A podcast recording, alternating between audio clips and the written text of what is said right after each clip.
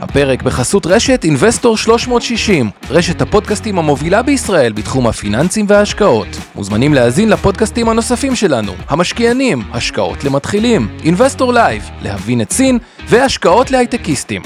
הופק ונערך על ידי שמע, פודקאסטים ויצירות סאונד.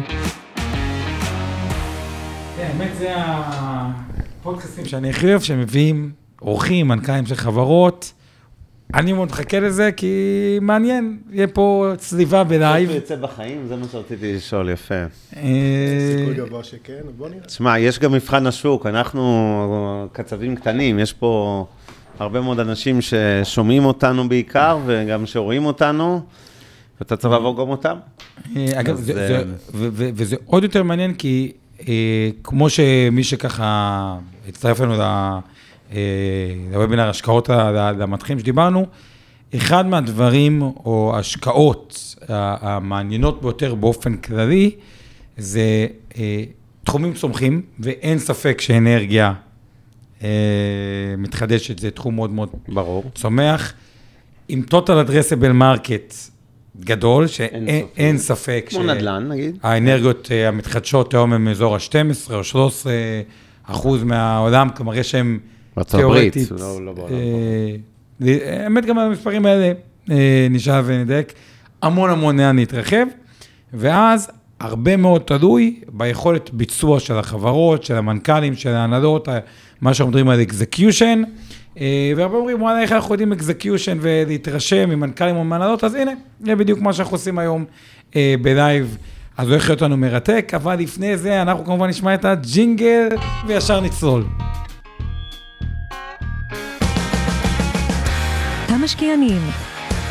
אבנר סטפאק ועומר רבינוביץ' בשיחה חופשית על התחומים החמים ביותר בעולם ההשקעות. אוקיי, אז אה, הנה הגענו, מנה ערב עיקרית. טוב, יקי נוימן, מנכ"ל ערב טוב. דורל. ערב מה טוב. נשמע? מעולה, איך אתם? אנחנו מבסוטים, אנחנו אנחנו בצד הטוב. גם אנחנו.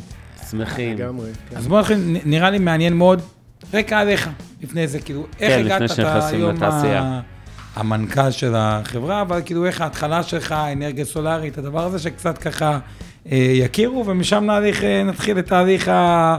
אה, המחקר, ה-new diligence, הצליבה, או חס name it. ושלום. זה ככה... אז קודם כל, ערב טוב, תודה שהזמנתם אותי. אני יקי נוימן, מנכ"ל דורל אנרגיה, בן 43, אה, אב לשלושה. בתחילת דרכי, אני מהנדס חשמל. בתחילת דרכי עבדתי ברכבת ישראל כשנתיים בפרויקט אה, כמהנדס סלולר, בתוך פרויקט של רכבת ישראל אה, לייצר לעצמה רשת סלולרית אה, משל עצמה, וכמובן זה לא הסיפור. ראיתי שהקצבים במגזר הציבורי, בואו נקרא לזה, הם לא כל כך גבוהים. חברתי לדורל. אז באותה נקודת זמן, דורל הייתה חברת נדל"ן, עסקה קצת ב... גם בתיירות, בייעוץ כלכלי? והיה לה חלום להקים חברת אנרגיה מתחדשת אל מול ידיעות ראשונות וסממנים ראשונים שהולך להיות ענף כזה בישראל. השנה הייתה 2007, ההסדרה הראשונה לאנרגיה מתחדשת דווקא אה, מטורף, בצורה מסודרת. אומר, הייתם חברה לייעוץ כלכלי ונדל"ן, כאילו. דורל, נדל"ן תיירותי. בעמוד- דורל אגב, אה, זה תשלובת שמותיהם של שני המייסדים, דורי דוידוביץ' ואלון קסל, דורי, אלון, דורל. דורל עצמה פעלה בקיבוצים, במושבים, עזרה להם לעשות כל מיני תהליכים של אה, התחדשות, פיתוח אזורי תעשייה, ולימים אותו קשר לקיבוצים, למושבים, היה מפתח להתפתחות של החברה, כי התברר שאותם קיבוצים הם הלקוח האידיאלי או השותף האידיאלי לאנרגיה מתחדשת, כי יש לו קרקעות ויש לו גגות, חממות. והוא בעצמו חממות, והוא בעצמו צרכן חשמל גדול, אז אותו קשר ש, שהגיע מן העבר, היה המפתח לצמיחה של החברה בשנים הראשונות. בכל מקרה, אני uh, הגעתי לחברה ב-2007, כשהיו סממנים ראשונים שבכלל תהיה אנרגיה מתחדשת בישראל. ההסדרה הראשונה יצאה לדרך בקיץ 2008. אז בימים, בימים ההם הממשלה החליטה לתגמל ולתמרץ אנשים שעושים אנרגיה מתחדשת בתעריף uh, מטורף של למעלה משני שקלים לכל קילוואט שעה מיוצר. רק לצורך השוואה, היום התעריף הוא פחות מפי עשר. כלומר, כן. היום יש מתקנים סולאריים, זה- אתה יודע מה, אפילו היה מכרז אה, של 17 מדינה שנגמר וחצי אגורות. היה אפילו מכרז שנגמר בשמונה שמונה אגורות, אגורות, כן. וואו. מכרז אה, כאילו משתי. שקל נכון. לשמונה אגורות. כן. ובימים ההם גם הפאנלים היו הרבה יותר יקרים והכל הרבה יותר יקר, זאת אומרת, הממשלה הייתה צריכה להניע, להוציא, את זה לדרך בסבסוד יחסית גדול, ואנחנו, היה לי המזל או הזכות, או איך שלא נאמר, להיות בעצם החברה הראשונה שהקימה מערכת מסחרית, המערכת המסחרית הראשונה בישראל. אז מבחינתי זה היה לזחול על הגגות יחד עם המתקינים ולראות שהכל מתנהל כמו שצריך. חוויה מדהימה, ממש להיות uh, חלוץ בענף הזה. ומאז התגלגלנו, ב-2013... באיזה שנה זה היה? זה היה ב-2008. 2008. כן, קיץ אגב, ממתי אתם חברה בורסאית? אנחנו חברה בורסאית בשנה האחרונה, דורל הייתה הראשונה להנפיק בתקופת הקורונה. בעצם אנחנו היינו הסמן הראשון, החברה הראשונה שהנפיקה בגל הנוכחי, אחרינו עוד 100, משהו כזה. הייתה עוד מוצלחת, 200.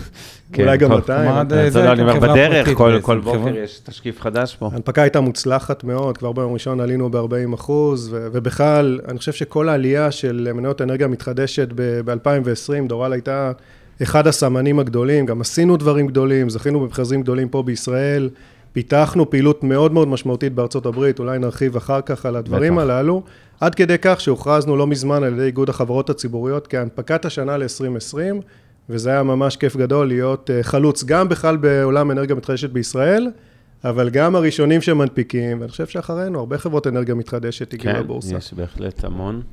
אה, אז אה, רצית... תמשיך. כן. אוקיי, אז- אוקיי, בוא רגע נמשיך עם הסיפור, אז כאילו, תן את הסיפור שלך בדורל, עד ההנפקה רגע, ואז נשמח שנתחיל כאילו, מה הגודל, עד כמה השוק הזה הוא גדול ואינסופי, כמו שמציגים אותו, אבל רגע, בוא, תן אותי רגע ככה על החברה. הסיפור שלי, אז הקמנו מתקנים בכל הסגמנטים בישראל, גגות וקרקעות. אמרנו שהקיבוצים שהם שותפים שלנו, יש בישראל 274 קיבוצים, דורל היום שותפה עם למעלה מ-200 מהם. אני חושב שזה הישג אדיר, אני לא יודע איזו חברה בישראל שותפה עם כל כך הרבה קיבוצים, ואנחנו עם חלק מהם עושים גגות, וחלק אנחנו עושים מאגרים. זאת אומרת, מתקנים על גבי, מתקנים צפים על גבי המאגרים, חלק בקרקעות החקלאיות שלהם שהמרנו לקרקעות שמתאימות לאנרגיה מתחדשת. כלומר, לאורך השנים פיתחנו את המיומנות הזאת, את אה, יכולת יותר והקמה והמימון. כאילו, אני- יש צף, זה, על הקרקע, על הגגות, כאילו... תראה, בסופו של דבר, בשנים הראשונות היו תעריפים מאוד גבוהים, אמרנו שהמדינה הייתה צריכה לסבסד מאוד את הענף הזה, ואיכשהו נוצר פער בין לוחות הזמנים, בין הזמנים שבהם זכינו בתעריפים, ולאחר מכן תהליכ, תהליכים בירוקרטיים די סבוכים, שגרמו לכך שהקמות יהיו משהו כמו שנתיים שלוש אחרי הזכייה בפועל בתעריף, ואז היו ירידות אה, מחירי ציוד, ונהנינו מרווחיות מעל, הרבה מעל הממוצע. בשנים האחרונות רשות החשמל עברה למודל של הליכים תחרותיים, שבהם במקום שהם ינסו לנחש מה התעריף הראוי ליזמים כדי לייצר תשואה, מצד אחד לא להעיק על מחיר החשמל בישראל, מצד שני לייצר תשואה ראויה ליזם, עברו להליכים תחרותיים שבהם אנחנו בתור יזמים מציעים את המחיר שבו נמכור את החשמל למדינה, ופחות או יותר הרווחיות התייצבה במקום הראוי ליזמים, כי בעצם השוק קובע את המחיר. אז בשנים הראשונות היו בעיקר מתקני גגות ומעט מתקנים קרקעיים, והרווחיות הייתה בעיקר במתקנים שהוקמו, על ידי, על הגגות. בשנים הללו כבר הרווחיות היא פחות או יותר אותו דבר בכל הסגמנטים בישראל. מה זה רווחיות? כלומר, פרויקט יזמי בנדל"ן, נגיד אתה מרוויח, נדל"ן למגורים, אתה מרוויח 20 אחוז על הקוסט. כלומר, או 30 אחוז, או בטבעות, יכול להגיע ליותר. בתחום שלכם, מה זה רווחיות טובה? כלומר, תראה, מנקודת המבט שלנו כחברה יזמית שגם מחזיקה בה נכסים לטווח ארוך, אז אנחנו מחפשים את התשואה השנתית. זה בעצם נכס מניב ארוך טווח. אז בדרך כלל מתקנים של דורל הם בתשואה דו-ספרתית גבוהה. על ההון, כאשר- לא נדבר ברמת לא, הנכס. על ההון העצמי, אני לא מדבר על חלק, אז- על- אתה מדבר על החלק הממונף או. לפני מינוף? לפני מינ- מינוף. כלומר, הולך לך לבנות נכס 100. כן, איזה. תשואה הוא יניב? תשעה אחוז. 9 אחוז לפני... אה. כן, אחרי. מינוף כמובן שזה הרבה יותר גבוה. אחרי מינוף כן, זה הרבה יותר תוצאות אה, התחום. שלנו הוא תחום כן, שתמיד ממנפים בו, אין סיבה שלא. ברור. יש אה, מינוף גם נון ריקורס שלא יושב על החברה, זה נהדר. כן, זהו, זה תחום 9 אחוז, זה- האמת, זה באמת הרבה. כן, כן, זה תשואות נהדרות, וזה, אגב, החוזים זה ל-25 שנה בדרך כלל, לא? החוזים הם לפעמים ל-23 שנה, לפעמים ל-25 שנה, אבל חשוב מאוד להבדיל בין סוגי היזמים השונים. כי אם אתה יזם כמו דורל, שהוא אוריג'ינטור, שלוקח על עצמו את כל השרשרת, כל שרשרת ערך, כלומר, אנחנו נמצאים ביזמות מהמפגש הראשון עם בעל הקרקע, בכלל אנחנו מדמיינים איך הפרויקט הזה צריך להיראות, מייצרים אותו, יוצרים אותו, מאפיינים אותו, מפתחים אותו, ואז מקימים אותו, אז ברור ששיעור הרווחיות הוא הכי גבוה שאפשר. אבל יש גם יזמים שקונים את הפרויקט באמצע הדרך, כלומר מישהו אחר אפיין אותו, לקח אותו עד אותה נקודה, ואז הם שילמו לו פרמיה כדי להיכנס בעצם ל- ל- ליזמות, ואז כמובן ששיעורי הרווחיות הם נמוכים יותר. יש גם חברות שהאסטרטגיה שלהם היא לקנות נכסים מניבים. כשקונים נכסים מניבים, אז הרווחיות היא כמו שאנחנו מכירים כן, בעולם הנדל"ן, באמת, חמישה אחוז. זהו, צריך להשוות את זה אולי לעולם הנדל"ן, אז אתם הקבלנים שבונים, היזמים שמתחילים את זה מסקרץ' ועושים שינוי תב"ע ותוכניות ואדריכלים ויועצים וכולי, מגישים את זה, מחכים כמה שנים לכל האישורים, ובסוף גם בונים את זה, ובסוף יש לכם נכס מניב, אבל הייתם יזמים שלו.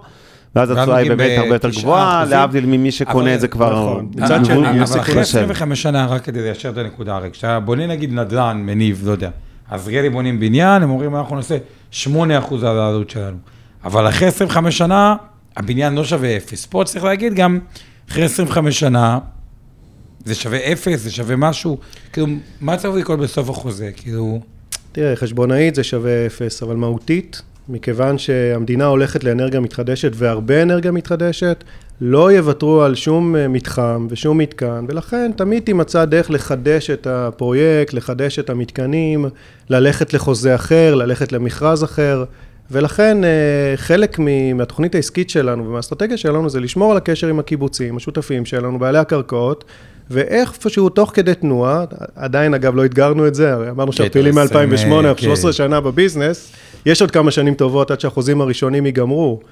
אבל עדיין, אנחנו עם עין פקוחה, ואנחנו נחפש את הדרך לחדש את אבל הציוד השותפויות הוא עוד הללו. אה, ציוד אחרי 25 שנה, מה, פאנלים, זה אותם פאנלים, זה, זה, זה הכל, אה, זה נראה לי, זה לא ב- מיושן כבר ה... באופן עקרוני, פאנל סולארי אמור להחזיק 30 שנה. לפחות פאנלים אה, מודרניים, כפי שאנחנו מכירים אותם היום, ואגב, אה, המערכת המודרנית, המנוטרת, הוותיקה ביותר, היא מערכת שהותקנה ב-1988 בצפון גרמניה באחן, וזו מערכת שבאמת החזיקה 30 שנה כמו שהיא, וזה אה, כרגע הפרקטיקה המקובלת, גם כשבנקים או גופים מוסדיים מממנים פרויקטים מהסוג הזה, כולם יוצאים מנקודת הנחה שהפרויקטים יחזיקו 30 שנה, כך זה באירופה, כך זה בארצות הברית, בישראל. מדברים על תקופות של 25 שנה, אבל לא מההיבט של הטכנולוגיה, מההיבט של כל מיני חוקי נדל"ן בישראל, שמעל 25 שנה, זה כבר עסקה במקרקעין, ויש כל מיני מס שבח, כן. דברים מהסוג הזה, אז תמיד העסקאות הן ל-24 שנים ו-11 חודשים, כדי לא, חס וחלילה, לעבור לא את לייצר... אה, ה-25. כן, לא לעבור את ה-25. אבל. מבחינת הציוד והטכנולוגיה, 30 שנה. אוקיי. אה, טוב, אז רציתם אוקיי. לדבר על ה... בכלל על אה, עולמות האנרגיה כן, המתחדשת. בואו בוא נתחיל קצת מזהו, להסבר למתחילים, לראות שרוב המשקיעים שאיתנו היום הם בסך הכל אה, יחסית מתקדמים. הרבה מהם חשופים כבר, אולי לא במישרין, למנה, חלק במישרין למניות אנרגיה, חלק בעקיפין דרך קרנות צה"ל, תעודות צה"ל וכולי, בארץ ובחו"ל. אבל בוא תעשה לנו קצת מורה נבוכים התחלתי לכל הטכנולוגיות העיקריות, או סוגי האנרגיה המתחדשת אה, שמדובר בהם. אז קודם כל העולם עובר לאנרגיה מתחדשת, זה נשמע כמו מנטרה, אבל זה באמת קורה. אנחנו נמצאים בתוך סוג של אה, מהפכה. כמו שהייתה מהפכה בעולמות התקשורת ובעולמות אחרים, עכשיו אנחנו בעיצומה, נגיד תחילתה של מהפכה בעולם החשמל, מעבר מתחנות ייצור גדולות, מסורבלות, מזהמות, שאם ניקח כדוגמה את ישראל, אז תחנות הכוח שאנחנו מכירים באשקלון, רידינג, חדרה, שהן מספקות לכל המדינה, מעבר לייצור חשמל מבוזר, כלומר תחנות קטנות, מקומיות, באנרגיה מתחדשת שהן לא מזהמות.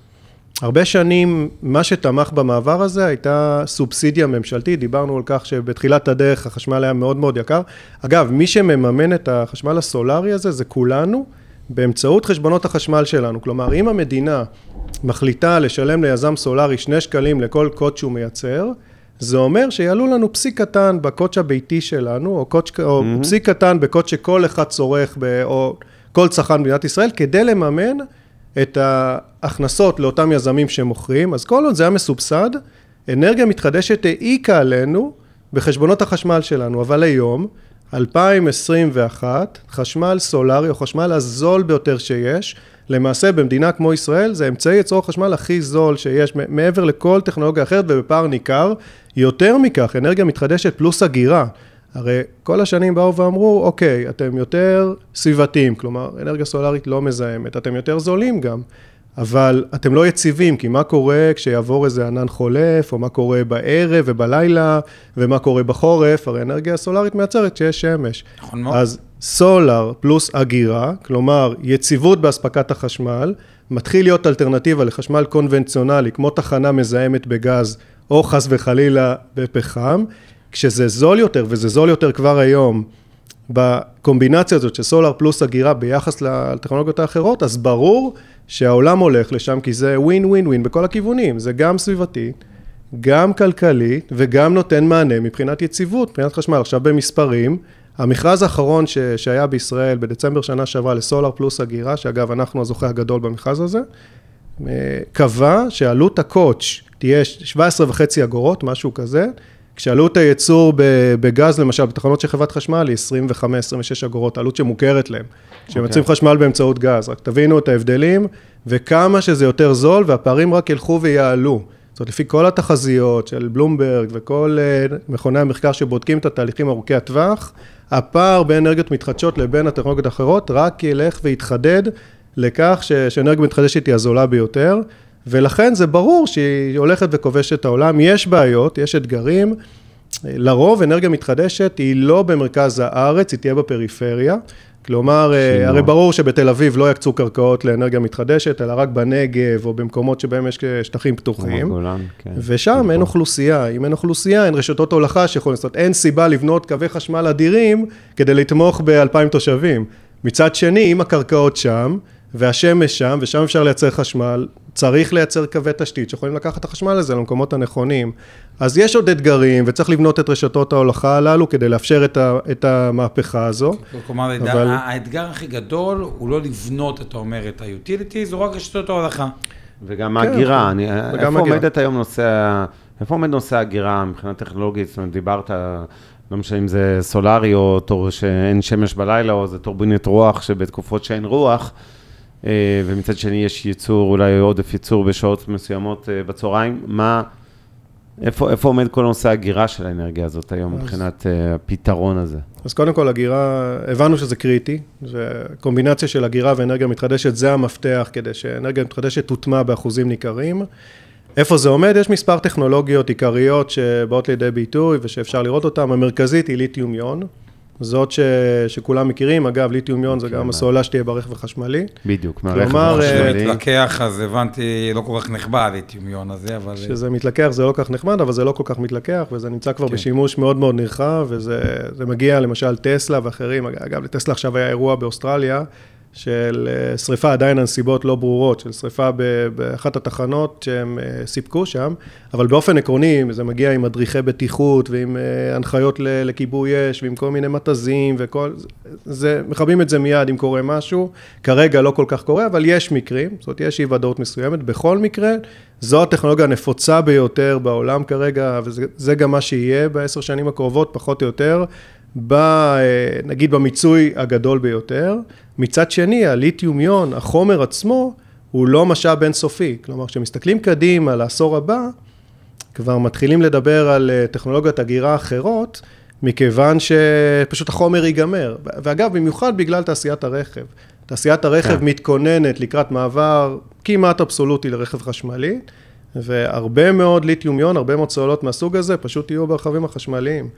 אז זו הנקודה שתהיה. בינתיים רואים עוד טכנולוגיות, כמו למשל אוויר דחוס, כמו של אוגווינד, או אבץ סביר, ש, של פינרג'י הציבורית, ש, שאגב, אנחנו מעורבים איתם בפיתוח, בה. נכון, השקענו בהם, ואנחנו מעורבים יחד באמת, איתם. מה באמת, אם כבר נוגעים בזה, כל האסטרטגיה הזאת שלכם להיכנס בדורל טק, מה שנקרא, בכל הסטארט-אפים נקרא לזה, או החברות שמפתחות טכנולוגיות לעולם שלכם, מה הרציונל? יש כמה סיבות לכך ש, שהלכנו למהלך הזה. קודם כל, דורלטק פועלת אל מול חברות שהן סינרגטיות לפעילות שלנו. כלומר, אנחנו בוחרים חברות שעושות מוצרים או, או שירותים, לרוב הם מפתחים טכנולוגיה שיכולה להיות מאוד רלוונטית אלינו, למתקנים שלנו, אנחנו סוג של מנטורים איתם, עושים איתם פיילוטים או מכוונים אותם למקומות, זאת אומרת, הם צריכים ידע באנרגיה מתחדשת ואנחנו יכולים לתת להם את זה, גם אתרים לעשות ניסוי, אז פעם אחת אנחנו תומכים בטכנולוגיות שמאוד מאוד מעניינות אותנו, פעם שנייה, מההיבט העסקי של החברה, עצם העובדה שאנחנו בממשקים תמידיים, אינסופיים, אני חושב שהיום אנחנו בממשק עם איזה 200 חברות בארץ ובעולם שמפתחות את העתיד של האנרגיה המתחדשת, מכיוון שאנחנו כל הזמן בממשקים איתם, אנחנו כבר רואים לאן התעשייה הולכת ומכוונים את הפיתוח העסקי של החברה למקומות הנכונים. עכשיו, אתן לכם דוגמה, למשל, אה, בכל. הקשור לנניח מימן ירוק, שזה נושא שמאוד מאוד מעניין, אה, והרבה מסתכלים על המקום, ואנחנו מנתחים את זה מכל הכיוונים, והבנו את כל שרשרת אה, הערך שנמצאת שם בתהליך של מימן ירוק, שיותר ברור. כן, לעומת מימן כחול. וכולי, מה... לעומת מימן סגול וורוד, מימן. שמפיקים אותו בתהליכים שאינם מזהמים. לדוגמה, אם אתה רוצה ללכת לתהליך שהוא נקי לחלוטין, אז ייצור חשמל באנרגיה מתחדשת, שמזינה תהליך שאני לא רוצה להיכנס למושגים מבהילים, כן, לא צריך, היא כן. מובילה לתהליך של אלקטרוליזה, אלקטרוליזה זה יכולת להפריד את המימן, ו- ואגב, התוצר של המהלך הזה הוא מים, לא לא מזהם בכלל, ואז אותו מימן יכול להוביל, משתמשים בו לתחבורה או לדברים מהסוג הזה, בעיקר אה, רכבים כבדים, ו- ואגב. גם פה יש מהלך של אוקיי, ייצרנו מימן, אבל איך המימן מגיע לצרכן בסוף הדרך, אז גם פה יש כל מיני אפשרויות. אז כשאנחנו מתעסקים עם חברות שנמצאות בכל שרשרת הערך הזאת, פעם אחת בחיבור שבין האנרגיה המתחדשת לתהליך הפקת המימן, פעם שנייה אלקטרוליזה, פעם שלישית השינוע, כלומר, אנחנו כבר רואים לאן התעשייה הולכת, ואנשי הפיתוח העסקי שלנו יכולים, סתם לדוגמה, לדפוק בדלת לחוואי במדינה, באיזושהי מדינה, נניח קנטקי בארצות הברית, ולה- ולהודיע לו, אדוני, אנחנו רוצים לעשות איתך עסקה- על הקר- על הקרקעות שלך, והוא לא מבין בכלל למה, כי אין בזה היגיון ביחס לייזום אנרגיה מתחדשת קונבנציונלי כפי שמוכר היום. אבל אנחנו כבר רואים את הפוטנציאל לעסקה שיכולה להוביל אותנו למה שיקרה בעתיד.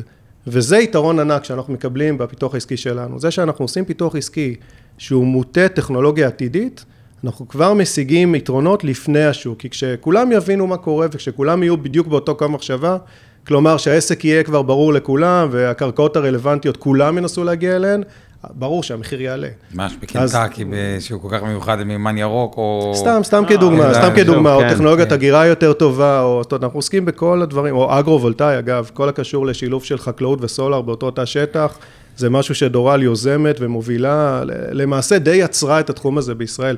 לא המצאנו את האגרו-וולטאי, כן, אגרו-וולטאי קיים בעולם, יש סדרות ייעודיות בצרפת, באיטליה, במדינות נוספות, אבל בישראל זה היה רדום, ואנחנו אה, יצרנו איזשהו פיתוח עצמי שלנו, של שיטת חקלאות, אה, אגב, חקלאות בהדליה שהיא משולבת בטכניקה של המתקנים הסולאריים, יצאנו עם זה לשוק, עשינו הרבה רעש עם המהלך הזה, הצלחנו לשכנע הרבה מאוד יישובים, קיבוצים ומושבים, ללכת איתנו בשיטה שלנו, אגב, עם הצעת ערך ייחודית מאוד. אנחנו באים ואומרים, אנחנו נעשה גם את הסולאר וגם את החקלאות, כי הם שלובים. זה אותו מתקן שמתאים לשני היישומים, יש פה שני מקורות הכנסה מאותה יחידת שטח, וזה פשוט תתקבל בהתלהבות אדירה. עשינו עשרות הסכמים בחודשים האחרונים, אנחנו חמש-שש שנים לפני השוק, וכל מי שמבין את מפת הדרכים של הסולר בישראל, מבין שזה כנראה העתיד של הסולר, מכיוון שישראל קטנה, אין בה הרבה קרקעות, ודו-שימוש בקרקע זה המפתח לעתיד. אז אה, זה ממש מוביל, טכנולוגיה פלוס יזמות, שילוב מנצח. יש לי שאלה, אוקיי, ככה, עקרונית לפי מה שאתה מתאר פה, אנרגיה סולארית פלוס אגירה יותר זול מאנרגיה.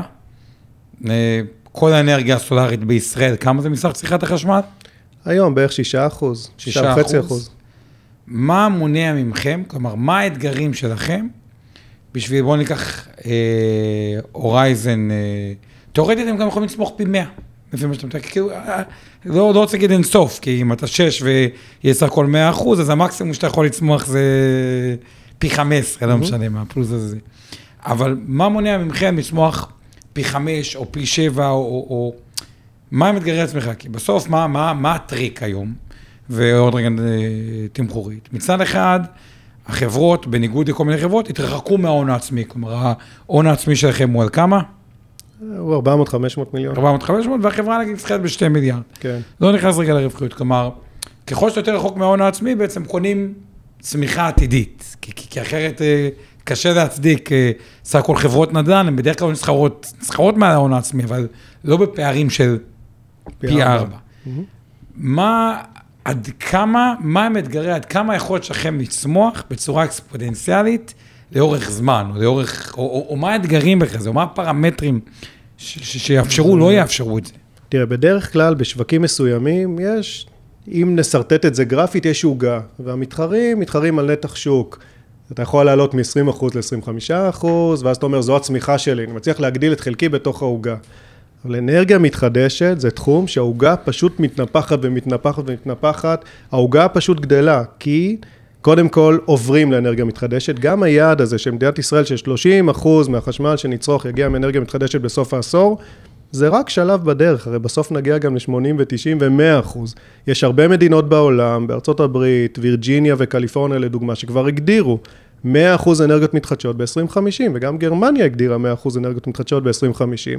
כלומר, גם ישראל בדרכנו המסורבלת, אז אולי לא נגיע ל-100% ב-2050, אבל נעשה משהו, ונעשה משהו משמעותי. כלומר, פה בישראל יש עוד צמיחה אדירה ש- שמתאפשרת. אגב, דורל היא דוגמה נהדרת, כי סיפרנו קודם שהנפקנו אך ורק לפני שנה. מי שעוקב אחרינו ורואה את הדיווחים שלנו לבורסה, הדיווחים הרבעוניים, רואה שהכפלנו את סך הנכסים המניבים שלנו, שאנחנו כבר יודעים מתי הם יתחברו, באיזה תעריף, מה, מה הרווחיות שלהם, יודעים את כל הפרטים לגביהם ויכולים לתת תחזית מאוד מדויקת. אז ביחס ל-2023, הכפלנו את סך הנכסים המניבים שצפויים להתחבר לרשת פי 6. שאלת איך חברה מתקדמת וצומחת, בשנה אחת פי 6. זה אומר שכבר זכינו במכרזים, השקענו את מרבית ההון, עשינו רכש, סגירה פיננסית בחלק גדול מהמתקנים הללו ואנחנו בדרכנו. חוץ מזה, את ה pipeline הכללי שלנו, הכפלנו בערך פי 2, פי 3, ואנחנו בתנועה. בארצות הברית החברה שלנו היא, היא טסה קדימה. למעשה דורל מפתחת היום את הפרויקט הכי גדול בארצות הברית כנראה. בשוק ה-PJM, שהוא השוק אה, האטרקטיבי ביותר בארצות הברית, PJM זה שוק שמאגד בתוכו 13 מדינות בצפון מזרח ארצות הברית, אה, מניו ג'רסי, דרך אה, פנסילבניה, דלאוור, מרילנד, אינדיאנה. 13 מדינות שמותר לעשות סחר חופשי בין המדינות. כלומר, אם אתה מתקין מתקן בניו ג'רסי, אין שום בעיה שתמכור את החשמל לצרכן שנמצא בפנסילבניה. אז בתוך השוק הסופר נזיל הזה, מאוחדת כאילו שם? זה מבחינת רשת חשמל, זו, אלה 13 מדינות מאוחדות, שהחשמל מנוהל על ידי מנהל מערכת אחד, שנקרא PJM. אגב, 65 מיליון צרכנים מחוברים לרשת הזאת, זו רשת אדירה. כל היזמים הגדולים משחקים ברשת הזאת, היא נחשבת האטרקטיבית ביותר בארצות הברית. וואי, לנו לדורל... הפתעת אותי, זו חברה, חברת חשמל של 65 כאילו מיליון אה, כן, איש. היא- כן, PJM. זה, זה פחות חברת חשמל, זה מנהל מערכת, יש הרבה חברות כן. חשמל, אבל הם מנהלים את בדיוק. כל ההצגה והם שולטים בכל המהלך הזה. בתוך ה-PJM הזאת, באינדיאנה, דורל יוזמת פרויקט אחד, בהיקף של 50 אלף דונם, שאגב זו שטחה של כל תל אביב-יפו, רק לדמיין, שדה סולארי בשטחה של כל תל אביב, פרויקט בהיקף של 1.6 גיגה וואט, שזה עד היום בישראל מוקמים בערך 2.5 גיגה וואט ב-14 שנים של, אה, של עבודה. פרויקט אחד, שאגב מתחילים את ההקמה שלו כבר באוקטובר הקרוב, והנה דוגמה למסות ולהיקפים האדירים שאפשר לעשות בארצות הברית. עכשיו, כל החשמל שמיוצר באתר הזה נמכר בסופו של דבר לצרכנים שרוצים את החשמל. זה שוק, זה שוק חופשי, ארה"ב, שמונע על ידי רצון הצרכן. שמונע על ידי רצון הצרכן. עכשיו, כשהצרכנים, ובראשם התאגידים הגדולים, גוגל ומייקרוסופט ואפל, באים ואומרים, אנחנו רוצים 100% אנרגיה מתחדשת, אז יש אנרגיה מתחדשת, ורגולטור כזה או אחר לא יכול למנוע את המהלך הזה, כי זה שוק מונטה צרכנים. ישראל, לצורך אה, הדוגמה ההופכית, זה שוק סגור, שהוא, רצון הצרכנים לא מעניין אף אחד, כי בסופו של דבר מי שיקבע את הקצב החשמל. זה חברת החשמל או רשות החשמל.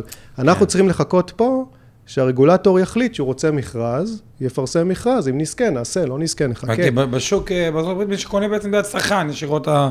בארצות הברית הצרכנים קובעים את הכל, זאת אומרת השוק הוא, לפחות ב-PJM וגם בשווקים נוספים בארצות הברית, השוק פתוח, נטול רגולציה כמעט לחלוטין, והוא מוטה רצון הצרכנים. צרכנים ירצו אנרגיה מתחדשת, תהיה אנרגיה מתחדשת.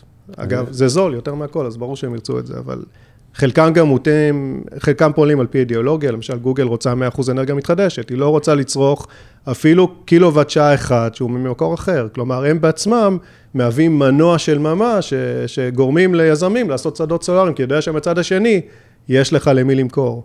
אז זה היופי, בארצות הברית, אם אתה יוזם מתקן, מצליח לעשות לו היתר בנייה, מתחבר לרשת, אם תעשה עסקה חופשית בשוק החופשי מול צרכן שרוצה, קדימה, לך תעשה. זה היופי. אה, אגב, רגע, הזכרת את הפרויקט של 1.6, שתי שאלות, אחד. א', אוקיי, מגניב, זכית לזה, איך מאמנים כזה דבר, ומה היכולת לעשות את זה again and again and again, כלומר, זה one trick pony או שתיאורטית עשית את זה, אתה יכול לעשות את זה עוד לשכפל. 15 פעמים. אז זה שתי שאלות שונות, ואני אתחיל דווקא איך עושים את זה again and again, ואחר כך איך מממנים כזה זה- דבר. וזה again and again, אוקיי. אז קודם. כל, אה, אנחנו פועלים בארצות הברית באמצעות חברה אמריקאית שהקמנו. היא חברה אמריקאית בשליטה ישראלית. בשליטה, אנחנו בעל השליטה, אנחנו מחזיקים 42% היום מהחברה הזאת. לאחרונה מגדל ביטוח השקיע, והיא שותף היום 20% ב-NTT האמריקאי שלנו, יש לנו גם שותף אמריקאי. בחברה הזאת עומדים, עובדים צוות אמריקאי, מנכ"ל ועובדים, אגב, אף אחד מהם לא מדבר עברית, אנחנו צריכים לדבר איתם באנגלית, והם כולם מקצוענים עם בעלי ניסיון רב וחברות אנרגיה מתחדשת בארצות הברית, ב-PJM, כלומר, הם מאוד מאוד מנוסים בשוק הספציפי הזה, עבדו שנים רבות, אני חושב שיש לנו למעלה מ-200 שנות ניסיון מצטבר לעובדים שלנו בארצות הברית, והם, זה, זה מה שהם עושים טוב, וכדי לעשות פרויקט כמו שצריך בארצות הברית, אתה צריך להבין אותו מכל הכיוונים, גם מהיבטים של אה, קהילה, וגם מהיבטים של פוליטיקה מקומית. גם שם באינדיאנה, אני חושב שהמפגש הראשון של הצוות שלנו עם בעל הקרקע, בעל הקרקע הראשון היה לפני 18 חודשים בערך, שנה וחצי. ישבו, שתו, אכלו מרק, שאימא של אותו בעל קרקע, בת 94 אגב, הכינה להם, והם מאוד התחברו, ואז הוא אמר, בוא נלך גם לשכן שלי. וכל אחד יושב על איזו חווה גדולה, כן? עד שבסוף הצטברו 60 בעלי קרקעות, שמחזיקים את אותם תל אביב-יפו כולה של שדה סולארי, ו- ויצאנו לדרך. עכשיו, חשוב מאוד לרתום את אותה קהילה שתהיה בעד הפרויקט, ואותם חבורה מגיעים, יש 150 אנשים, כל פעם שיש דיון בוועדה המחוזית כדי, כדי לשנות את ייעוד הקרקע, זה כבר מאחורינו, כן? או דיונים אפילו עם, ה- עם הארנונה שם, זה נתון למשא ומתן מול העירייה. אז כל פעם שיש אירועים מהסוג הזה, באים 150 אנשים, חולצות וכובעים ומשרוקיות, והם בעלי האדמה, הם המחוז, האנשים האלה זה פרצופו של המחוז, וכשהם איתך, ושאתה מייצר את החיבור הזה לאנשים ולאדמה, אז גם דברים קורים. אגב, לא מזמן לקחנו אותם למשחק בייסבול של אה, שיקגו קאפס, בתא פרטי, עם נקניקיות ועם בירות, שני אוטובוסים מלאים וצוהלים, נסעו מאינדיאנה לשיקגו, והם נהנו מהמשחק הזה, ואתה יודע מה, מגיע להם הכל לאנשים האלה, כי ממש היו ספורטרס. אגב, אני לא מבין איך אפשר לראות משחק בייסבול שלוש שעות, אבל כל זה אחד. וה- וההנאות שלו בחיים. נורא. אז זה, אבל אותם אנשים, מגיע להם, והם חלק, ושאתה שואל איך עושים את זה שוב ושוב ושוב, פשוט מבינים, מפתחים base- שיטה, בייסבול, זה של, ה- בדיוק, זה- איך, מבין- א', מבינים את החוקים של הבייסבול, כי אם אתה רוצה לפעול בארצות הברית אז תבין את זה, שתיים, מבינים איך מגיעים לאנשים, איך משכנעים אותם, איך מוצאים את המקומות הנכונים. ומפתחים אותם, ולדורל יש במחסנית, לדורל הברית, יש במחסנית עוד כמה פרויקטים מהסוג הזה, וזה די מדהים. שאלת איך צומחים, ככה צומחים. עכשיו, איך מממנים כזה דבר? יש לנו יתרון, ושאל, דיברנו על זה קודם, מה, איך מייצרים רווחיות בפרויקטים האלה? מייצרים רווחיות על ידי העובדה שאתה אוריג'ינטור, כי אם אתה לוקח את זה מאפס, כמובן ששולי הרווחיות הכי גבוהים נמצאים אצלך, זה וזה מהלך טוב. אגב, באותה נשימה, צריך לומר ביושר, אנחנו מסכנים זמן וכסף. יכול להיות שפרויקט לא יגיע לכדי מימוש, ואז בזבזנו כן. את הזמן שלנו, זה- זה- הלכנו לראות בייסבול, שלוש שעות, בזבזנו אותם, שעות, וגם כרטיס, כסף. נקניקייה, בירה, הכל, כן. וגם כסף, ו- והכל הלך, אבל אם זה כן מצליח, לא חסרים, והנה, רק אתם דיברתם בהקדמה שלכם על מה עושים עם הכסף.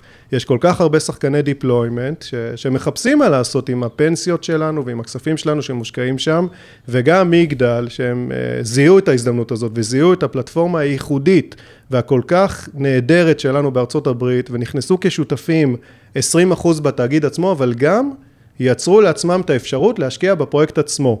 ונכון להיום בפרויקט אינדיאנה, מגדל הם שותפים ב-37.5 אחוז, אבל משקיעים 50 אחוז מההון.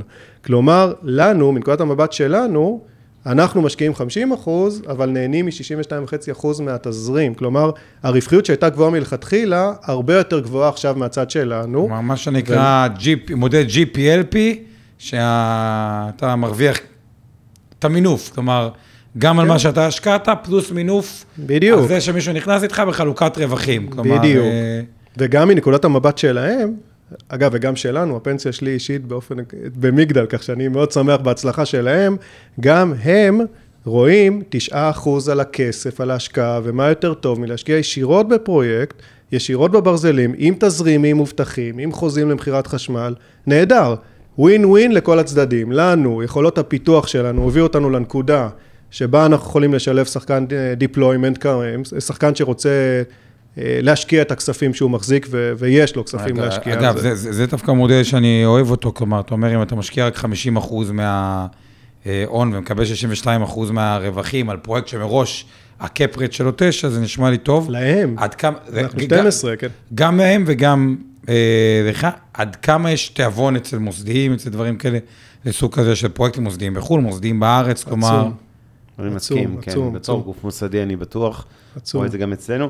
אבל תגיד לי רגע כמה שאלות זריזות. אחד, מה הרציונל בכלל, ניקח את הדוגמה של ארצות הברית, ואני יודע שאתם מדברים גם אולי בעתיד על להנפיק את אותה חברה אמריקאית, חברת הבת, למה אתם בעצם צריכים שותפים? למה לא לבוא לשוק האמריקאי? לקנות צוות, נקרא לזה, של מקצוענים מקומיים, עם כל הידע שצריך, מהמהנדסים ואנשי התכנון וכל מה שמסביב. להחזיק 100%, הרי זה עסק נורא אסטרטגי לדורה, למה, הוא, הוא יהיה הרבה יותר משמעותי כנראה מהפעילות בישראל. אה, אז למה בעצם להסתפק ב-42% ולא ללכת להקים באותם מקומות, לא רק בארצות הברית, יש לכם גם פעילות באירופה וכולי, למה לא להחזיק 100% בעצם? הכוונות שלנו בעתיד הן להחזיק יותר. אה, אבל צריך לומר בצניעות שבמהלכים הראשונים בארצות הברית, וזה המהלך הראשון, קודם כל מדובר על כסף גדול, כן, לא, לא אמרנו כמה עולה להקים כזה פרויקט. כמה עולה? פרויקט כזה הוא פרויקט של 1.5 מיליארד דולר השקעות. נכון שיש מינוף, יש שותף, שותף מס, כן. אה, יש אה, חוב בכיר, בנקים, אבל בוא נגיד ש-30-35 אחוז מזה צריך להיות equity. ופה הדרך לממן את זה יכולה להיות שלובה במספר אה, אפשרויות, כן. בין אם אה, שותפים ובין אם אה, להכניס כסף, לגייס כסף. אנחנו חברה ציבורית בדיוק בשביל זה, בשביל שתהיה לנו נגישות להון ותהיה לנו יכולת לגייס כספים, ויכול להיות שגם בארצות הברית זה הפתרון עבורנו כדי להגיע לאותם מהלכים. בהחלט דורל שואפת במבט קדימה להחזיק יותר ויותר החזקות בפרויקטים ולממן אותם בכוחות עצמנו.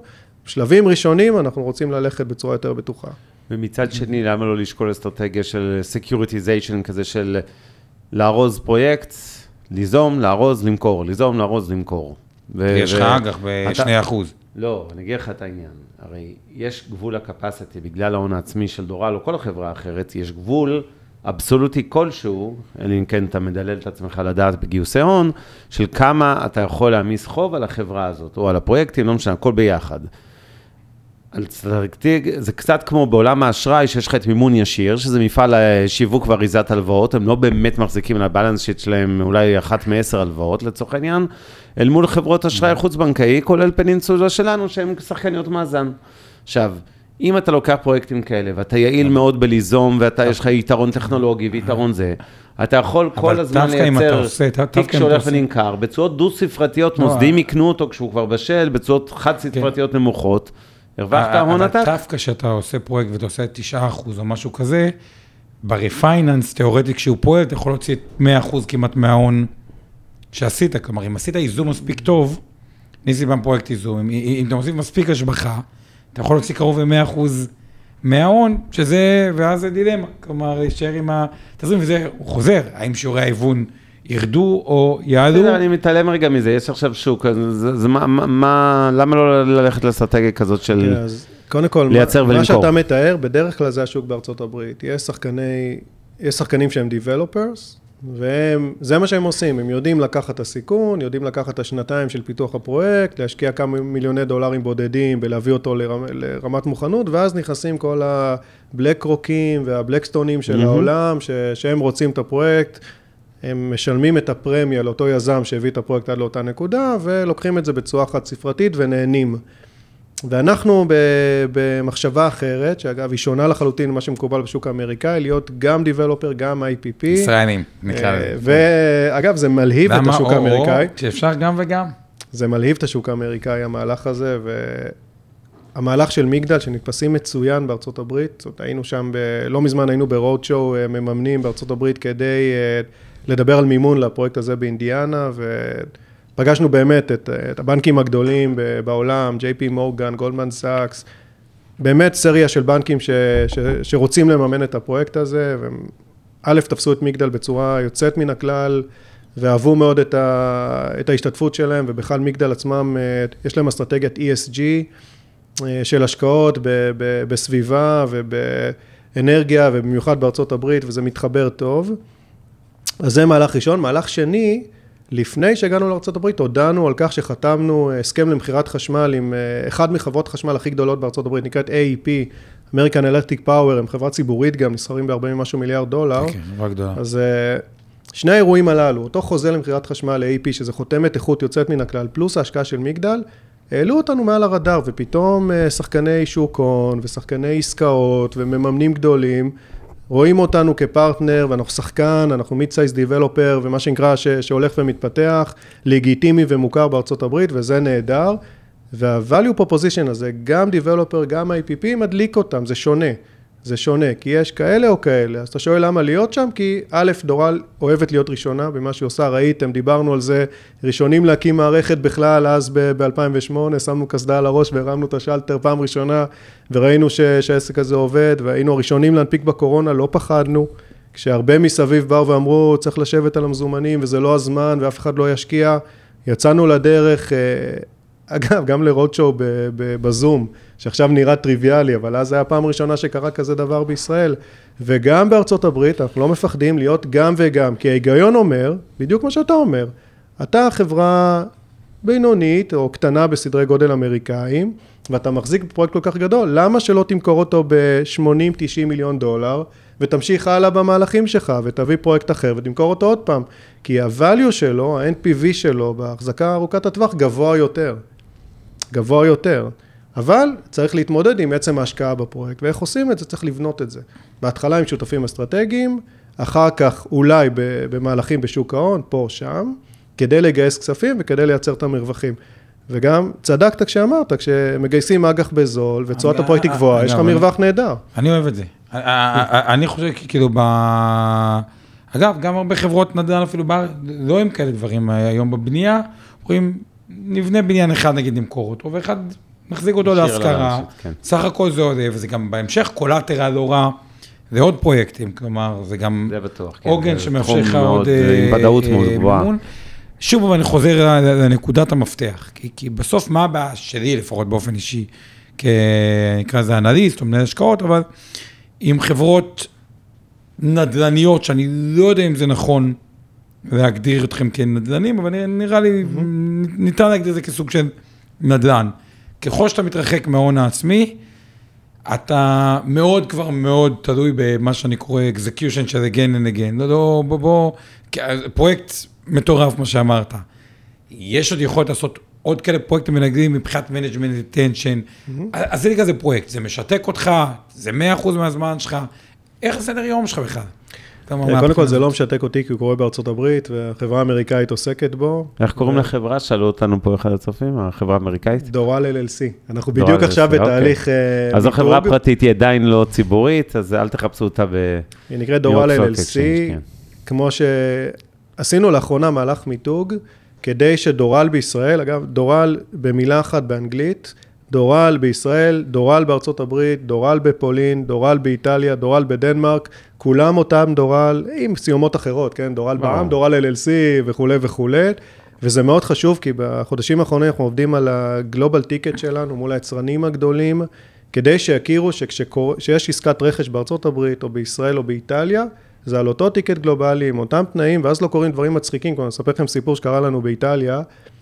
שותף האיטלקי שלנו, אגב, באיטליה אנחנו 80-20 עם שותף מקומי, רצה לקנות אה, הגירה, או לקבל מידע לקראת הזמנה של הגירה, פנה לטסלה, לא קיבל יחס, חמישה, שישה חודשים, הוא שולח מיילים ומתחנן, תנו לי אה, מידע כי, כי אני רוצה להזמין הזמנה של 20 מגוואט, כשבמקביל, דורל בישראל מנהלת עם טסלה משא ומתן על רכישה בסדר גודל עצום, רק שתבינו, ישראל זכתה במכרזים פה בישראל, במתקנים סולאריים פלוס אגירה, כשמרכיב האגירה הוא 1,400 מגוואט שעה. מה זה אומר? זה מספר סתמי, אבל מה זה אומר?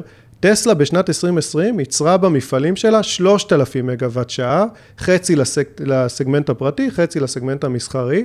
כלומר, דורה לבדה בשנתיים הקרובות תקים את כל מה שטסלה ייצרה ב-2020 לסקטור המסחרי, לסקטור שלנו. Mm-hmm. עד כדי כך אנחנו שחקן גדול בעולם מבחינת הגירה, ועד כדי כך מעניינים את היצרנים, ואז קורה מצב שהאיטלקי מבקש, מתחנן ליחס, כשדורל ישראל היא, היא VIP client ברמות הגבוהות ביותר הגלובליות, ואין את ה-connection. אז אותו לוגו דורל, אותו ברנדינג של דורל, דורל LLC בארצות הברית, דורל בישראל, דורל באירופה, כדי שלא יהיו מהלכים כאלה, וה-global ticket שלנו הוא אחלה. יש לנו כבר uh, הבנה ו- והתקשרויות עם היצרנים הגדולים, וזה זה אחלה, אחלה הדבר הזה. אוקיי, יש לנו עוד רגע אה, ערימת שאלות שהצופים שלנו שאלו, אנחנו כבר אה, נתקיל אותך, אה, ואנחנו לקראת סיום, אנחנו נגנוב טיפה יותר, עוד עשר דקות רבע שעה. אה, אז אה, רק אה, הערת האזהרה הקבועה שלנו, שאנחנו מחויבים רגולטורית להגיד, שכל מה שאנחנו עושים היום זה לא ייעוץ השקעות ולא תחליף לייעוץ השקעות שמותאם לצרכים ונכסים שלכם בידי ייעוץ השקעות מוסמך. אם הזכרנו פה מניות היום, ובעיקר הזכרנו דורל כמובן, אז זה לא המלצה לביצוע השקעה במניה, או הפוך, חלילה להימנעות מהשקעה במניה, וכנראה שבתיקי הלקוחות של אינבסטור 360, ובתיקי ההשקעות וקופות הגמל, הפנסיה, השתלמות, ותעודות הצל וקרנות הנאמנות של מיטב דש, יש החזקה, לא כנראה, אני אומר לכם שיש החזקה בני הדורל, ולכן יש לנו אינטרס שאנחנו מארחים אותך כנראה, ובכלל מדברים על החברה וכולי. אמ, בכלל רק, המטרה שלנו בכלל בכל הפודקאסטים, כמו שאתם יודעים, זה ידע כללי והעשרה ולהיחשף כן, לתחומים. גם לחברות ספציפיות כמו הפעם. אה, אז עוד כמה אה, שאלות. אה, גם לי יש עוד כמה, אבל. תתחיל, תתחיל. אני אני אתחיל משאלת הבית.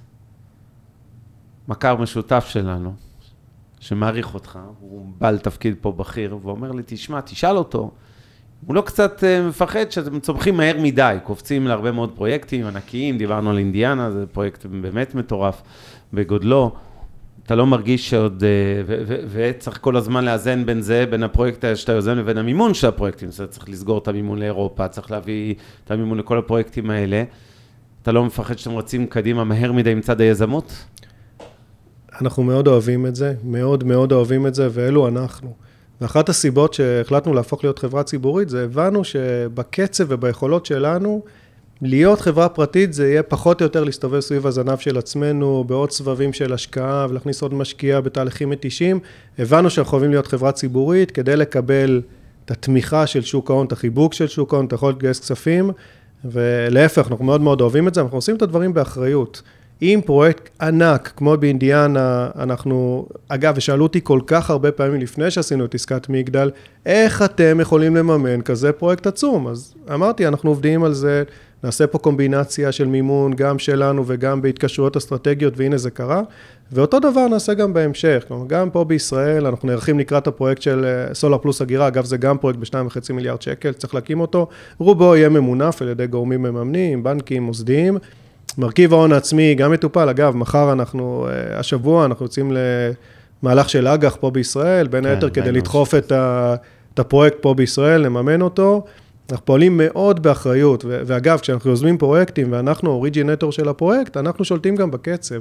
כלומר, הבאנו פרויקט למוכנות לבנייה, לא חייבים להוציא אותו לבנייה מיד, במיוחד בשווקים חופשיים שבהם אה, אנחנו די שולטים בקצב. אנחנו תמיד נאזן בין היכולת שלנו להקים, לנהל, לממן, לבין אה, קצב ההקמות בפועל. כמה עובדים יש בחברה, אגב? אם אתה לוקח בחשבון את אה, העובדים ב- בארצות הברית ובאירופה, אנחנו 70-75. וואו, לא, לא. הפתעת. כמה חשבתם? מאות. לא, לא, אנחנו מאוד מאוד מאוד יעילים. כמובן כן. שהרבה מאוד אה, קונטרקטורים שעובדים איתנו ונותנים כן, לנו זה ברור שירותים, שחלק אבל גדול זה בזה. טוב, בוא אני- נראה. תמשיך עם השאלות שלך, יש עוד כמה שאלות, אבל בוא... אז תשאל בינתיים, ואני כבר מביא את ה... סתם, אתם מוגדרים בתור חברת utility, אם אני צודק, כלומר, בסוף ה... utility scale. אנחנו לא utility, אבל אנחנו עושים פרויקטים גדולים. אוקיי? איפה נכנס אה, הזווית הטכנולוגית, נגיד, אתם עובדים עם SolarEdge או Enphase או חברות כאילו בסגנון הזה, כלומר, איפה, מי השחקנים המרכזיים, כאילו, מי יש את הזווית של הטכנולוגיה, SolarEdge נגיד, אתם עובדים איתם, לא עובדים כן, איתם? אנחנו קונים סולאר אדג', קונים גם יצרנים אחרים, קונים, אה, תמיד נמצאים ב, בקשר עם היצרנים הכי טובים, ותמיד קונים את המוצרים הטובים יותר, אבל במקביל לכך שאנחנו משלבים בפרויקטים שלנו את המוצרים הכי טובים, אנחנו גם כל הזמן, דיברנו על דורל טק בתחילת הדרך, כל הזמן עם פקוחה לטכנולוגיה העתידית, משקיעים בחלק מהדברים. אה, לדוגמה, השקענו לא מזמן בחברה אמריקאית בשם Battery Resource, שהיא עוסקת בכלל במחזור של סוללות. כבר מסתכלים על הרגע שבו אותם סוללות ליתיום יון יסיימו את מחזור החיים, בעיקר אגב בתעשיית הרכב, גם באנרגיה. אחרי שלוש-ארבע. שנים ברכב החשמלי נחליף את הסוללה. אותה חברה יודעת לקחת אה, את הסוללה, לא משנה, לא אכנס לטכניקה, אבל היא מחליפה את הקתודה, מחזירה אותה מחדש לשימוש בעלות נמוכה בהרבה, וזה למשל ביזנס שהוא אדיר. אדיר. אז אנחנו השקענו בחברה הזאת, אגב, בסבב השקעה עם שחקנים כמו אורביה, שמחזיקים בנטפים, ו-TDK, וקרן ההשקעות של יגואר, כלומר, בתוך סבב השקעה נהדר. אנחנו כל הזמן מסתכלים גם על הדברים הבאים, ודיברנו על זה לא מעט, על הטכנולוגיות, אז זה, זה מאוד מאפיין אותנו. אז אתה אומר, אוקיי, אז כלומר, אתם שחקן ש... כאילו, אני מנסה להגדיר אתכם במרחב, כי היום באים הרבה חברות אנרגיה ירוקה. אה, אגב, מכל החברות האנרגיה שיש בארץ, אם אתה מסתכל על ה-scope של אנרגיה ירוקה, מי כל השחקנים הבורסאיים שיש? כאילו, מהגדול לקטן, סתם ש... אנלייט, אנרג'יקס, אנחנו ונופר, אה, משק אנרגיה, כן. סולר. לאחרונה נכנסו קונרג'י, אה, שיוזמים פלטפורמה באירופה. הם, אגב, הם בנצ'מרק נהדר לפעילות שלנו באירופה, כי די מזכירה את, אה, את הפורטפוליו שהם מחזיקים. אגב, הם יותר באסטרטגיה של מה שאתה הצעת, של בוא נפתח פרויקט ונמכור אותו כשהוא מגיע, ל... mm-hmm. במקום להחזיק אותו לטווח ארוך. אני חושב שלמשקיע הסביר היום יש קצת בלבול, כי יש שפע של חברות, וכל אחת uh, מציגה אסטרטגיה ומציגה pipeline של פרויקטים, ולא כולם מבינים מה האיכות של החברה, והאם החברה יודעת באמת לייצר פרויקטים סופר איכותיים עם תשואות גבוהות, או שהיא כזו שקונה פרויקט רגע לפני שמתחילים לבנות אותו, ואז התשואה היא חמישה אחוז, ולא כולם יודעים להבדיל בין החברות, ואני חושב שהמשימה שלנו, בתור חברה שתופסת את עצמה כמאוד רצינית, מאוד ראויה, מאוד איכותית, שהיא גם מובילה דרך, האינטרס של, הדרך שלנו היא פשוט להציג את זה, להסביר מה ה-value proposition שלנו, למה אנחנו נצ... נמשיך בצמיחה, למה אנחנו עושים דברים שהם אה, מייצרים רווחיות גבוהה, ולמה החברה בעצם ב-value שהיא נמצאת ושואפת אה, מעבר לכך, וזו המשימה שלנו. איך המשקיעים יבדינו בין החברות, הם צריכים פשוט לשים לב לניואנסים שדיברנו עליהם, שזה פחות, פחות או יותר המפתח להבין מה, איך לקטלג את החברות השונות. כלומר, אם אני מנסה להבין את היתרון התחרותי ותקן אותי, אתה אומר את הדבר הבא. בתוך uh, העולם הזה, אחד, אנחנו אורג'ינטור, לדעתנו איכותי מעל הממוצע, נקרא לזה. Uh, ככה יודעים לזהות ההזדמנויות כאילו של היזמיות. זה נקודה אחת. הנקודה השנייה, אנחנו תמיד חושבים איפה נהיה עוד חמש שנים, עשר שנים מבחינה טכנולוגית, ומנסים שני דברים. אחד, או להשקיע בדברים כמו הבטרי שדיברת על מחזור סולדות, אה, שנבדוק את זה, זה חברה בורסאית אגב, או חברה, חברה פרטית? לא, לא, זה סטארט-אפ אמריקאי. זה כן. סטארט-אפ, כלומר, או את הזווית של איפה יראה העתיד, מבחינת להתאים מראש גם את היזמות לאיפה שהשוק אה, יהיה, או כבר להשקיע מראש בעתיד, זה כאילו הבידול שווה לי הוא פרופוזישן? גם וגם וגם, אבל כן, קודם כל ביזמות, להשיג את הפרויקטים הנכונים, להיות אוריג'ינטור, צמיחה אורגנית מבפנים, לא קונים, עושים בעצמנו. success rate גבוה מאוד, כלומר עד היום טרק רקורד של כמעט 90% מהפרויקטים ש, שיצאנו איתם לדרך גם הבשילו והקמנו אותם, שזה אדיר, גם בארצות הברית, גם פה בישראל. מה קרה לעשרה אחוז שלא נמחקו? לא לפעמים זה... פרויקט לא מגיע לכדי, מכל מיני סיבות. אבל, אבל לא שהתחלתם בת... אותו והוא לא הצליח, כלומר... לא, הוא נכשל בדרך, התב"ע לא עברה, בוועדה המחוזית או דברים מהסוג הזה. זה דבר אחד. שתיים, אתן לכם דוגמה, למשל ביום חמישי האחרון, חתמנו חוזה עם הטכניון, לשיתוף פעולה אסטרטגי בין דורה לטכניון, שבו... לנו יש first look לטכנולוגיות, לסטארט-אפים שמפותחים בטכניון, אנחנו תומכים במחקרים, גם קצת בכסף, גם בידע, גם במקומות שבהם החוקר יכול לבוא ולנסות, זאת אומרת, בפרויקטים שלנו יכול לבוא ולנסות טכנולוגיות, ואנחנו יכולים להנביט מתוך הדבר הזה את הטכנולוגיות הבאות, ובטכניון יושבים כמה המוחות הגדולים ביותר בעולם בנושא הנדסת חומרים ואגירת אנרגיה, והנה למשל כן, כיוון כן, שמאוד מאוד מעניין את דורן. בטכניון הוא כזה מעצמה בזה? בטכניון יש, אה, ובכלל אגב בישראל, גם בבר אילן, גם יש לנו קשר נהדר גם עם בר אילן, יושבים, אה, אני חושב שארבעה מעשרת אה, גדולי המומחים בתחום הנדסת חומרים שמובילים לאגירת אנרגיה בעולם. לא בטוח שאני מדייק, אבל זה לא רחוק ממה שאמרתי. ויש בישראל הרבה מאוד ידע, והם מנביטים הרבה מאוד רעיונות ומחשבות, ואנחנו... מאמינים שנוכל לקחת מחקרים שיהפכו להיות סטארט-אפים ונהפוך אותם להזדמנויות שאולי יום אחד נעשה מזה משהו מעניין. אז זה גם מעניין אותנו, לקחת זרעים כאלה ולהפוך אותם לדברים... אה, אז דורן נמצאת בכל המרחב. נכון שהמיין פוקוס שלנו זה היזמות הטובה כפי שדיברנו, אבל טכנולוגיה מאוד מאוד מעניינת אותנו. טוב, אוקיי, מעניין, הגיע בוא. הזמן שנרוץ על השאלות של הצופים שלנו. אני עוד אז אני אעשה את זה זריז. אה, קודם כל, שואל דני, אני בטוח שזה שם מעניין הרבה אנשים. במערכות הביתיות האלה, אנחנו רואים מדי פעם פרסומות לאנשים, בואו תתקינו על הגג בבית, במשק במושב, ב... אה, בואו נהיה ריאליים, אנשים שלא מחזיקים עכשיו מאות דונמים אה, באינדיאנה. אה, מה התשואה שהם עושים היום לפני מינוף, סדר גודל, במי שעכשיו נכנס לזה, לא מי שכבר עשה את זה כשהמחירים היו הרבה יותר גבוהים? מערכת של עשרה קילוואט, כן. שצריך גג של 80-90 מטר בערך, שזה, בוא נגיד גג ממוצע של בעל בית בית. פרטי, יש כאלה שגם יכולים לעשות יותר גדול, ישקיע בין 50 ל-60 אלף ש"ח בהקמת המערכת, וייהנה מהכנסה שנתית של בערך 8,000-8,500 שקל. זאת תהיה העסקה לא שהוא. יעשה עם חוזה מובטח ל-25 שנה, אבל לא צמוד. כלומר, המחיר הוא כן, fix, ה... וזאת תהיה העסקה. עדיין? כן. בוננזה? יש בנקים שיממנו את זה, וזה אחלה. רגע, רגע, עומר, תן להם גם לשאול. לגבי הנושא הזה, אני צריך לדעת, אני ראיתי פשוט במצגת של סולארד, שהם אומרים שכל השוק הזה של הביתי, של אותם 80-90 מטר, הוא קצת out, והשוק עם ההיגיון, לא הבנתי את הכל, כאילו, עם היגיון עסקי הרבה יותר חזק, הוא דווקא הרבה יותר השוק של ה-commercial והאזורים. הגדולים, ה-industrial, מדפסים, ה-utilities, כן. הדברים האלה. אתה מסכים עם זה? למה זה כי כאילו... תראה, ב- בעולם, ה-residential, בגרמניה למשל, שנים רבות הוא משך את השוק קדימה. כלומר, הייתה הירתמות של הרבה מאוד אנשים, ואגב, די מדהים, כי הנתונים הכלכליים היפים שאפשר לקבל בישראל, זה לא היה המצב בגרמניה. בגרמניה הם היו במצב של החזר השקעה של 16-17 שנה, וואו. קיבלו הלוואה, אבל קיבלו 100% הלוואה. ידעו ש-17 שנה הם תורמים את uh, תרומתם לאנושות, כלומר, הם מייצרים חשמל סולארי על הגג שלהם, אבל כמעט בלי כסף. רק בסוף, בסוף, בסוף uh, מרוויחים כמה גרושים מהעניין הזה. אז, אבל בכל זאת הם נרתמו ועשו, זאת אומרת, יצא לי הרבה פעמים uh, לנסוע בבוואריה, בכל מיני טיולים או נסיעות עסקיות, ו- ולראות ממש כפרים שלמים ש-60-70 אחוז מהבתים מכוסים ב... בפאנלים, אגב, בגלל שיש שם הרבה פחות שעות שמש, כן, זו הסיבה ש- שההשקעה כן. הייתה פחות כלכלית.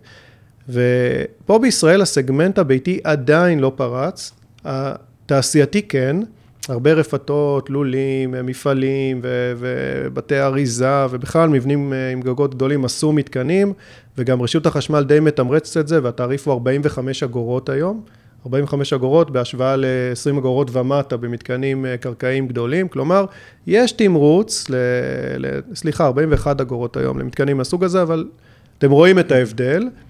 לביתי יש 48 אגורות, אז לביתי זה, זה בסדר גמור. בעבר היו כל מיני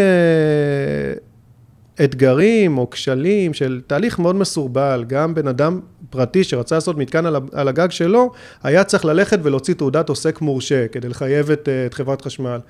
זה מפריע, אנשים פרטיים לא רוצים להתעסק עם רשויות המס, לכן אה, זה היה, או היה צריך להזמין את חברת חשמל שלוש פעמים, או, אה, או להוציא היתר בנייה למתקן. היום יש פטור מ- מרוב הדברים הללו, ולכן זה תהליך שהוא יותר אה, נפוץ. עסקה טובה ומומלצת למי שרלוונטי. מי שיש לו גג... אה, אוקיי. נתן עם שתי שאלות. אחד, איך אתם עושים את ההגירה, עם איזה חברה אתם עובדים, זה לא מידע סודי, והשאלה השנייה שלו היא מה זמן החזר ההשקעה בתעריפי המכרזים היום, אלה שאתם זוכרים ב-17, 19 אגורות וכולי, כמה זמן החזר ההשקעה זה? אז יצרני אגירה, אנחנו עם היצרנים הבולטים בעולם, ברור, אה, טסלה, סימנס, אה, BYD, CATL, סמסונג, זאת עובדים עם הטופ, ואנחנו נפזר את הרכש שלנו בין כמה יצרנים, כי אי אפשר לסמוך בכמויות כאלה על יצרן אחד, אי אפשר להיות בידיים שלו, אז זה מהלך אחד. החזר השקעה, יש פה סיפור מעניין, כי בעצם זכינו בשני מכרזים, אחד ב-1990, זה היה המכרז הראשון של סולאר פלוס הגירה, וזה היה סוג של הפעם הראשונה שהשוק הישראלי בכלל ראה מכרז מהסוג הזה. היו שלוש חברות שזכו, דורל 60 אחוז מהמכסה, אנלייט חצי, מאית, חצי מאיתנו 30 אחוז מהמכסה, והלומי, גם חברה ציבורית, זכו ב-10 אחוז מהמכסה. ואז באותה נקודת זמן, השוק והחברות אמרו, דורל ואנלייט משוגעים, משוגעים, כן, 19.90, יפסידו. כל מי שמפסיד. במכרז מסביר לך למה והם, למה כן. שילמת ביוקר. והם לא יחזירו את ההשקעה, ואז מגיע המכרז 20 הבא. והם. מתחרים ושוברים את המחיר למטה. כן. תשמע, בדיוק, ארבעה, חמישה חודשים, ארבעה, חמישה חודשים. וואו. פנסיה ברירת מחדל. כן. ארבעה, חמישה אלה חודשים כן, לאחר את המכרז מכן. הראשון, באים ב-17 וחצי אגורות וזוכים במכרז הבא, בדיוק. ומספרים לך שכן, אתה שילמת במכרז. השני, והכל השתנה, כי עברו ארבעה, חמישה חודשים, והכל ה... מקימים את הכל באותו זמן. אגב, המכרז השני, שאנחנו זכינו בו גם, כולל, אה, אבל עוד שבעה שחקנים כן, נוספים. כמעט כל מי שהשתתף זכה, הגישו 700 מגוואט בקשות, 600 זכו, כלומר, זה מחיר השוק, לא היה קשה, כל אנליסט סביר שיודע לעשות מודל, לשים את ה-assumption של אותה נקודת זמן, שם את המחיר, כולם זכו. כלומר, המכרז השני מייצג את מחיר השוק, מה זה מחיר השוק? זה תשואה ספרתית, דו-ספרתית נמוכה. כלומר, אלה פרויקטים שגוזרים אותם ב-10-11 אחוז על ההשקעה הממונפת, כלומר, על ההון העצמי לאחר מינוף. זה מחיר השוק היום, שכולם מקבלים אותו, אבל דורל וגם קצת אנלייט, שהם הזוכים הגדולים של הסיבוב הראשון, זוכים למתקנים באותם תנאים בדיוק, באותם זמנים, באותם עלויות הקמה, עם הכנסה גבוהה ב-15%. כלומר, מתקנים שזכינו בסיבוב הראשון הם כבר בצורה דו-ספרתית גבוהה, והם נהדרים. מה שלא תעשה למתקן הזה, מה שלא תעמיס עליו, הוא מעולה. אוקיי. אה, ככה, אה, לבדוק, אה, שולחים לך טיפ, אבי, תבדקו חברות קטנות כמו פולקסווגן וטויוטה, יש לה כבר תאי מימן לאלף קילומטר נכון. לטעינה. נכון, נכון, מימן ירוק זה הטיפ. כן, מדהים. הלאה, למ- אילן שואל, למה המניה בירידה בחצי שנה האחרונה? תראה, אני לא פרשן לנושא מחיר המניה, אבל בוא נאמר שמכיוון שדורל נכנסה גם למדדים אמריקאים של אנרגיה מתחדשת, מהמם. של אה, מדד המק, כן, שיש קרנות צה"ל אה, שעוקבות אחריו בארצות הברית, אנחנו פחות או יותר מתנהגים כמו המדד, שזה די מדהים לראות את זה. זאת אומרת, יש כבר החזקות לא מעטות של אה, שחקני חוץ, אה, שחקנים כן. זרים, בעיקר אמריקאים בדורל, איזה וההתנהגות של אחוז דורל... מהמניה היום לדעתך מוחזק על ידי זרים באופן כללי, לאו דווקא רק מהתעודת סל הזאת? לא יודע, לא רוצה כן. לומר נתון שאני לא בטוח, אה, אבל כמה אחוזים, כמה אחוזים כבר. אוקיי. בצורה די מדהימה, אנחנו מתנהגים די דומה למדד מתחילת השנה, זאת הייתה צניחה מה מסוימת, הטיקר של המדד הזה? MAC? או... יכול להיות, אני אוקיי, לא, אבל... תבדקו מי כן, שמתעניין. אני חושב שכן, MAC, אני חושב. אמ, אוקיי. אגב, הזכרת אמ, שאלה שזה, זה, כל הזמן מדברים על טסלה בהקשר מכוניות. הזכרת את טסלה וגם סמסונג ועוד אחרים בהקשרי אה, הגירה. אתה יכול טיפה לתת... אני יכול להרחיב, הם אוגרים כסף של כל מיני פראיירים שקונים את האוטו הזה, במאות אלפי. שקלים, שיצטרכו להחליף את הסוללה בעוד שלוש שנים ולשלם תהפוך 60 אחוז מהמחיר של הטסלה שהם קנו. זה הגירה של טסלה. מתי תהפוך להיות משקיע טוב, אבנר? די, די, די, מה זה זה? סבבה. ועכשיו ברצינות. תשמע, מה שבטוח, ט- קודם כל טסלה יש להם את הסגמנט? הזה, כולם יודעים שטסלה זה רכבים, אבל טסלה זה גם אגירת אנרגיה. הם לא הכי זולים, אבל הם נותנים מוצר עם חוויית מוצר אחרת, כן? זה כמו אייפון קצת, אז לפעמים אתה תראה יצרנים אחרים, אה, אני לא אנקוב בשמות שהם מאוד יעילים והכל מצוין והמחיר יותר טוב, אבל איך זה נראה? חצץ, שנאים, סוללות, צלמות של כבילה וכל מיני דברים לא אסתטיים. אבל טובים. מצד שני, טסלה מגיע באריזה, בהנדסת מוצר נהדרת, מדהימה, אבל גם עם תג מחיר. אה, שירות טוב, שירות טוב ומעטפת מצוינת שהם נותנים ליזמים. אגב, טסלה סולד אאוט גם בסוללות לאגירת אנרגיה, הם בדיוק פרסמו את הדוחות אה, את- תוך רבעון 2, בטח ראיתם, הם הראו גם צמיחה בכמות הסוללות שהם מייצרים לאנרגיה, צמיחה די משמעותית ביחס לשנה שעברה, וגם הודיעו שעד סוף 23, עד סוף 2023 הם סולד אאוט, אין מה לדבר בכלל. אגב, פרט לשחקנים כמונו שהם... אה, מה שנקרא שחקני VIP, ואז אנחנו איתם בתוך, יש שומרים לנו סלוטים בתוך אה, קו הייצור, אבל הם- זה באמת אה, עולם בצמיחה. שימו לב, אנרגיה מתחדשת פורצת, בלי אגירת אנרגיה, המהפכה לא תושלם, ולכן החיבור הזה, תקנים סולאריים, רוח, אגירה, הוא must, הוא זול יותר, כבר הקומבינציה הזאת היא זולה יותר מכל חלופה אחרת, ולכן כל מי שעוסק באגירת אנרגיה... זה השחקנים הגדולים, אתה תעשה לי סדר רגע, יש את טסלה, יש את סימנס, אתה אומר? סימנס, באמצעות חברה אמריקאית שהם שלטו עליה, נקראת פלואנס, אה, יש את סמסונג, שיש לה חטיבת אנרגיה גדולה, בסין, BYD, שהם אה, אחד היצרנים הגדולים, CATL, שהוא היצרן הכי גדול, פנסוניק אגב, הרבה מה... טסלה אגב לא מייצרים סוללות, טסלה מייצרים פתרון, הם קונים סוללות לרוב מפנסוניק ואחרים, אבל הם עושים את המעטפת, הם יודעים לעשות את האינטגרציה, והם יכולים לתת לך מוצר, שאתה יכול להתקין אותו פשוט והוא יעבוד. קצת מסגרת גישה אייפונית, כלומר אינטגרציה... Mm-hmm. כן. תמשיך, תמשיך. נתקדם. כי אנחנו לקראת סיום, אז אה, שואל אותנו אילן, אה, אם אתה לא מפחד שהמרווחים בענף הזה ירדו, דיברנו קודם רק על דוגמה של כן. שני מכרזים, הפרש של חמישה חודשים, ירידה של 15% במחיר כמעט, אה, או 12% במחיר. אתה לא מפחד שזה בעצם רק התחלה של מגמה ואנחנו נראה המשך ירידה במרווחים? קודם כל זה, זה הליך טבעי שכשמשהו הופך להיות מיינסטרים ויש ריבוי של שחקנים אז הרווחיות נשחקת וכל החוכמה היא תמיד להיות ראשון. תמיד להיות ראשון ותמיד לראות את העתיד. אז בשדות הסולאריים הרגילים, גם אלו כולל הגירה, הרווחיות נשחקת, אגב, מכל מיני סיבות, גם התעריפים וגם בעלי הקרקעות, שמעלים את התעריף, כלומר, קיבוץ או מושב רוצה יותר כסף היום אה, ממה שהיה לפני שלוש וארבע שנים עבור השימוש בקרקע. החוכמה היא, היום, אגב, היום, היום אנחנו מממשים את החוזים שחתם לפני שלוש וארבע שנים, אלה המתקנים שאנחנו מתקינים היום. והיום, כשדורן מסתכלת קדימה והיא רואה שהעתיד הוא בדו-שימוש, אז אנחנו כבר היום משיגים את הקרקעות למהלך הבא, עוד לפני שהשוק יתעורר, זה, זה הסוד.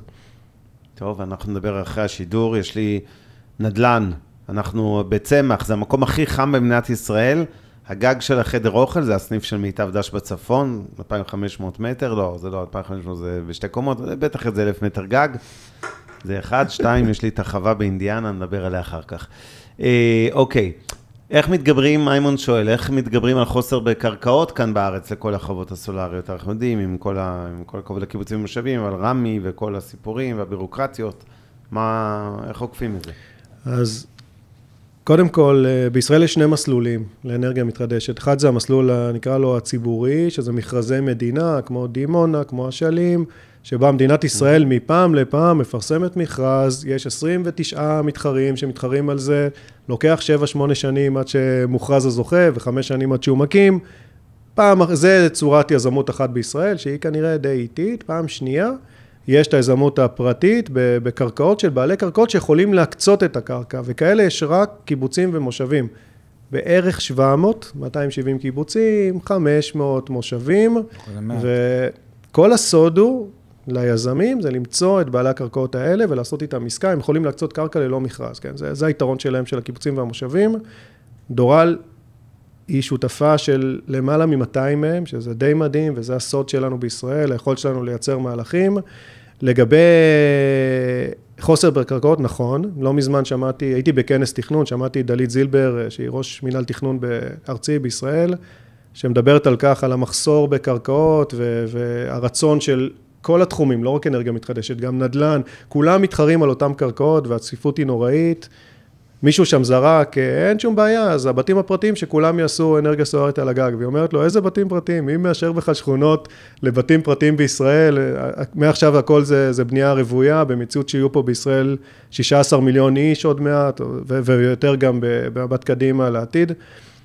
הסוד הוא בדו-שימוש. הסוד הוא בדו-שימוש בקרקע. זה יכול להיות בין אם מתקנים צפים על גבי מאגרים, זה יכול להיות גגות, אבל אין הרבה, זה יכול להיות מחלפים, חניונים, ומעל הכל, סולר פלוס חקלאות. לקחת קרקעות שהן היום משמשות לחקלאות, להמשיך את החקלאות, להשביח את החקלאות, אבל לעשות קומה שנייה סולארית, לשם זה הולך, ו- ולשם גם אנחנו מכוונים. זה לא פוגע בגידולים, הקומה השנייה. משביחים את הגידולים. וואלה. זה, זה היופי במהלך שלנו. אני עשיתי את אחד הפרויקטים הראשונים של דו-שימוש ב-2007, כשאתה התחלת למנכ"ל את דורל. התנדבתי, הייתי דירקטור במרכז קנדה, מי שמכיר, במטולה. ברור. ויש אחלה קרח ויש בריכה. וצינורות הוליכו את ה... מהבריכה ל... לחמם את הבריכה, היינו משתמשים באנרגיה שיוצאת מהקרח, כי צריך, שם, לא חשוב, זה סיפור מורכב, והנה בנינו מזה, ועל הגג גם שמו פאנלים סולאריים, והיינו אחד הראשונים, אבל לא הייתה ברירה. המקום הזה עמד לפשוט רגל, והיינו צריכים איכשהו לייצר הכנסה, אז uh, נהיינו ירוקים. היינו מוכנים לעשות גם דברים יותר גרועים, אבל uh, לא היה אופציה, זה בכל זאת מטולה. טוב. אגב, אגירה, מילה אם אתה יכול לגבי, אני חושב שזה חברה אחרת, אבל סתם שאלו אותי, לא יודע משהו, אוונגרד, אוונגרד, לא אוונגרד. אוגווינד. אוגווינד. מה, אוגווינד. אתה יכול להסביר מה הם עושים במילה או מנסים לעשות? אוגווינד, יש להם אגירה מסוג אחר. אגירה באוויר דחוס, זה מכלי מים שהם מתקינים אותם באופן תת-קרקעי, ובאמצעות האוויר הדחוס בתוך המכלים הם אוגרים את האנרגיה, עם משאבות, יש להם את הטכנולוגיה שלהם. יש יתרונות, יש חסרונות. בליתיום איון למשל, מאבדים 9% מהאנרגיה רק בכניסה והיציאה מהסוללות, וגם משימוש לשימוש בסוללה, ה-capacity, התוכן של הסוללה הולך ומצטמצם, כלומר, סוללה הולכת ונגמרת, כן? כמו שאנחנו מכירים מליתיום יון. אוגווינד, מצד שני, מציגים טכנולוגיה שנשארת יציבה, היא לא מצטמצמת לאורך השימוש, אבל היעילות שלה היא יותר נמוכה. אני חושב שמשהו כמו 20-25% מהחשמל מתבזבז בכניסה והיציאה מה... אז יש פה trade off. אם הולכים למתקנים כמו של אוגווינד, אז אתה מקבל יציבות, אבל מפסיד הרבה מהחשמל. אם אתה הולך לליתיום יון, אז אה, איך אמרת, צריך להחליף אותם תוך כדי תנועה? כן. כן. הולכים ומצטמצמים, ומחליפים אותם כל כמה שנים, אה, משדרגים את המערכת. טוב, שתי שאלות אחרונות שלנו, רק הערה נוספת של נתן, שאומר שבארץ כמעט אי אפשר להשיג היום אישורים להתקנות על אדמות חקלאיות בפריפריה שלא בדו-שימוש. אורי זוננברג, האם אה, יש פרויקטים של מערכות מעל הכבישים עצמם? יש בעיה רגולטורית עם זה? לא מכיר מעל הכבישים, אבל כן יהיה במחלפים, גם בשטחים הכלואים, שלפעמים uh, מחלפים יוצרים, כן. וגם על הדפנות, על המעקות, יהיו מתקנים מהסוג הזה. זה, זה מהלך שיהיה. אבל להפיק חשמל מרכב שנוסע ומפיק חשמל. זה אלקטריון.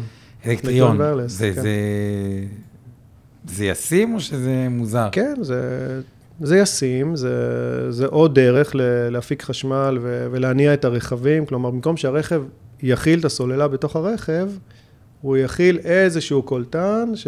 שיקבל חשמל מהחיכוך עם הכביש. כמובן צריך להתקין את אותם אה, מייצרי אנרגיה בתוך הכביש, אז יש פה מהלך תשתיתי שהוא מורכב, שהוא מתאים יותר כן. לרכבים שנוסעים במסלול קבוע, נגיד רכבים שיש להם את היכולת לקלוט את האנרגיה מהכביש ונוסעים במסלול קבוע, כמו שאטל, או משהו מהסוג כן. הזה, אז זה יכול להיות רלוונטי. אוקיי. לא רואה מהלך שהם הופכים את כל הכבישים הציבוריים. מה עם כן. הבעיה שכל, אתה יודע, אנחנו מדברים כל הערב על אנרגיה ירוקה, ויוגב אומר, רגע, רגע, אם היא ירוקה, זה הרי כל הייצור של כל הסוללות האלה, והמצברי הגירה, והציוד לסולר, הוא בעצמו מזהם. אולי אפילו יותר מזהם מה... בטריות ליתיום זה... מהאנרגיה הפוסילית, כן, מהגז וכולי, מה התשובה לזה? מקומות שכוחי אל בעולם, שקונגו וזה שהושחתו, ראיתי שם צילומים, אה, קיצר. תראה, היו, היו כותרות בעניין הזה, אני חושב שזה לובינג אגב, שעושים כל מיני גורמים שרוצים לקדם אה, גז או נפט. הטענה היא שכדי לייצר את אותם אה, פאנלים סולאריים, אז המפעלים בסין משתמשים באנרגיה מזהמת, כן? אז קודם כל, לאט לאט הם הולכים ומשתמשים באנרגיה מתחדשת יותר ויותר. שתיים, האנר... במאזן האנרגיה הכללי. כמות האנרגיה שמושקעת כדי לייצר את הפאנל, נמוכה בהרבה מכמות האנרגיה שהפאנל מייצר לאורך חייו. כלומר, שבמאזן יש פה יתרון לאנרגיה מתחדשת. טוב, נראה לי שאנחנו נארוז את הערב, השעה כבר עשר וחצי, זה אחד הארוכים שלנו. והיה מאוד מעניין, כמו שכותב אנחנו רוצים להודות אה, לך, יקי נוימן מדורל אנרגיה, מנכ"ל, מזה 13, 14 שנים? מ-2013. אה, אבל כבר קודם בחברה, פשוט מ-2013 מנכ"ל, בדיוק. Mm-hmm. אוקיי, זה כבר... אתם רואים, דיברנו על איכות הנהלה קודם, אז יש לכם שמונה שנות טרק רקורד, יש דוחות כספיים, זה לא אה, ירושות, זה אתה עשית. אה, שתיים, אה, אנחנו רוצים להודות לכם, הצופים והמאזינים שלנו. תודה על הפרגונים, אנחנו רוצים גם לקבל פידבק, אז תרגישו חופשי לכתוב. לא בכדי היה ארוך, כי היה מעניין, תודה. יופי. כיף לראות את התגובות שלכם, תרגישו כן. חופשי גם לבקר, כן, אנחנו לא נעלבים. מקצועי, מנכ"ל... גם הוא לא נעלב. אה, שאלונת זריזה, מה עושים עם הפאנלים אחרי 20 שנה? זורקים, ממחזרים? זה, אה... אגב, זה ביזנס של ממש. מתקני מחזור לפאנלים סולאריים במקומות הנכונים, להפריד אותם, זכוכית, אלומיניום, כבלים. אוקיי. ביזנס אז אה, כשהשקופיות רצות, תוך כדי שאתה מספר את זה, אנחנו נגיד תודה. לאיתן גרבר שעושה סימון לחרשים ולקויי שמיעה, לרבית אבני ולשיר פלדמן אלופות שעושה אותה תמלול לחרשים ולקויי שמיעה, לאורי, אה, אורי שמה, אורי טולדנו משם הפודקאסטים שעושה לנו את הפודקאסט. לעוז גצליק ממיטב דש מהטכנולוגיות שמנהל את השידור, לצוות שלך, אינבסטור 360 של עומר רבינוביץ', יש לנו את אה, עמי ארביב, אור חלמיש ואורן ברסקי. תודה לך אבנר סטפק, מנכ"ל בעלים מיטב דש. סטפק, אני כבר לא מנכ"ל איזה עשור, נכון, רק לא, לא, אחד מהבעלים. אקס מנכ"ל, אקס מנכ"ל. אקס מנכ"ל, וכן. אה, שיהיה לילה טוב לכולכם, וניפגש כרגיל שבוע הבא. אנחנו מזכירים לכם, הדור הצעיר, או הדור לא דווקא צעיר, אבל אלה שיותר חדשים בהשקעות ופחות חיים את זה, סדרת החינוך הפיננסי מתחילה ב-8 עד 9 בערב. אנחנו עושים את כל ה... הכל ברמה ככה יותר למתחילים, ובתשע כרגיל, אה, המתקדמים זה אתם, אז תרגישו חופשי להביא ילדים, אחים, סבתות, הורים, גם לשעה שמונה. תודה ולילה טוב. טוב. מעוניינים ללמוד יותר על עולם ההשקעות? האזינו לפודקאסטים נוספים שלנו. המשקיענים, אבנר סטפק ועומר רבינוביץ' בתוכנית אקטואלית עם כל מה שחם בעולם ההשקעות. Investor 360 Live, אורן ברסקי ועומר רבינוביץ' מארחים את בכירי שוק ההון ומבינים את הטרנדים החשובים לשנים הקרובות. להבין את סין עם יובל ויינרב, עם כל מה שרציתם לדעת על הענקית מהמזרח. השקעות להייטקיסטים עם צח איציק, שיבנה איתכם תוכנית כלכלית להגשמת החלומות שלכם. והפודקאסט ההשקעות למתחילים, לכל מי שעושה את צעדיו הראשונים בעולם ההשקעות.